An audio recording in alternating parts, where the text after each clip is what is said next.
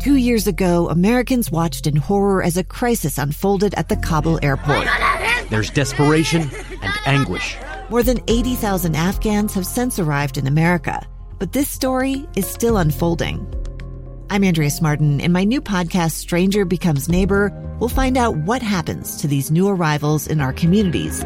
Who would help our newest neighbors? Follow us at kslpodcast.com, Apple Podcasts, or anywhere else you listen. Welcome back to Live Mic. I'm Lee Lonsberry. 1253 is the time here in the KSL newsroom. It's a, a tough day for me, I'll admit. I, it's a tough day for this country. I'm, I'm no one special.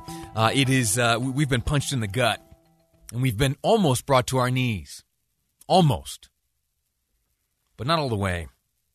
We're going to stand up and we're going to brush this off and we're going to move forward and we will continue to be uh, the most powerful nation on the world. The best example of democracy, the oldest, the longest living democracy on this planet.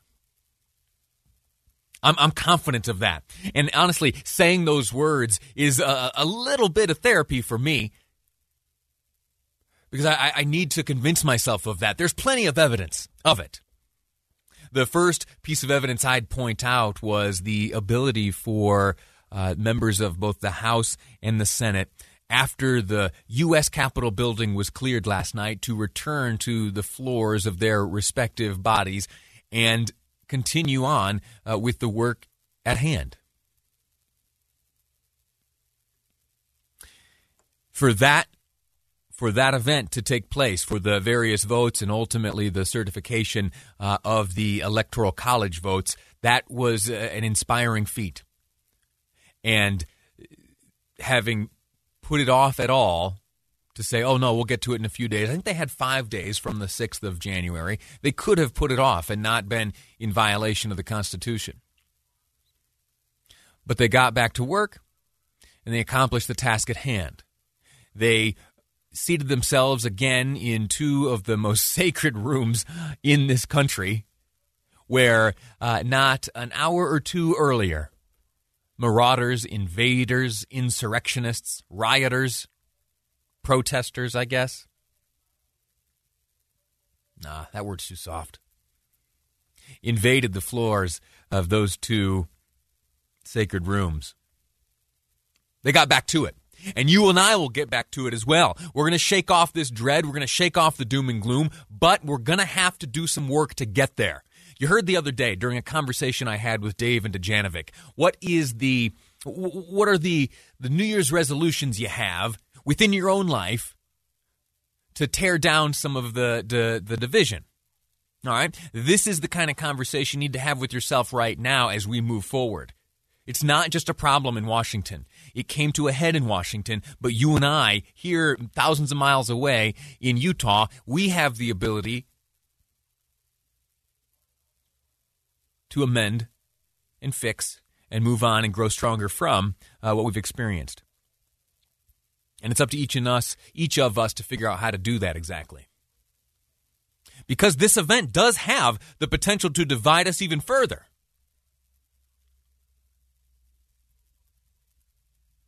It doesn't have to, though. Uh, throughout the course of the program today, I want to hear from you. 57500 is the Utah Community Credit Union text line. Please uh, share with me your thoughts. I'm going to have a number of conversations. Uh, in fact, in about 10 minutes' time, I'll be joined by Congressman Chris Stewart, who voted to object to the Pennsylvania Electoral College votes. Uh, and gonna, I got to ask him why. I got to ask him uh, what good he thought it did to object. Why he cast his vote in that direction. Before that, though, I want to talk to you briefly about the 25th Amendment. Do you know how that works? We've uh, learned little bits about it over the years, uh, specifically this past year. Uh, there was some talk of in voting, invoking the 25th Amendment. It, pretty simple. It requires the cooperation of the vice president, Mike Pence, and a majority of the members of the president's cabinet, the cabinet secretaries. There are 15 of them Uh, well, actually, uh, Transportation Secretary Elaine Chao just uh, announced uh, her resignation, so I guess that drops us down to 14. And then the, there is an interesting question. So, w- what has to happen here is uh, the, the vice president, along with the cabinet, they all need to decide, uh, you know, that the president needs ousting. And if they make that decision, well, then uh, they communicate that somehow to the president. And here's where it gets interesting. The president can then uh, dispute that, send a letter over to Congress, and then it again falls into the lap of Congress, where a two thirds vote in both the House and Senate uh, would be needed to keep Vice President Pence uh, in charge. It's never before been invoked. Section 4 of the 25th Amendment has never before been invoked. But there's time to do it. Nancy Pelosi has already called for it. Minority Leader Chuck Schumer in the Senate has called for it. No, I, I know they're they're two Democrats. Well, let's look on the other side of the aisle. Adam Kinzinger, Republican member of the House, is calling for it. And I know that there are others who would like to see it happen as well. Others who may not be in a position uh, to voice that out loud. I wish they would. I wish they would. But for whatever reason, they are hesitant, but in their hearts, they want it to happen. Speaker Pelosi has let it be known that should the 25th Amendment not be invoked, well, it's impeachment time.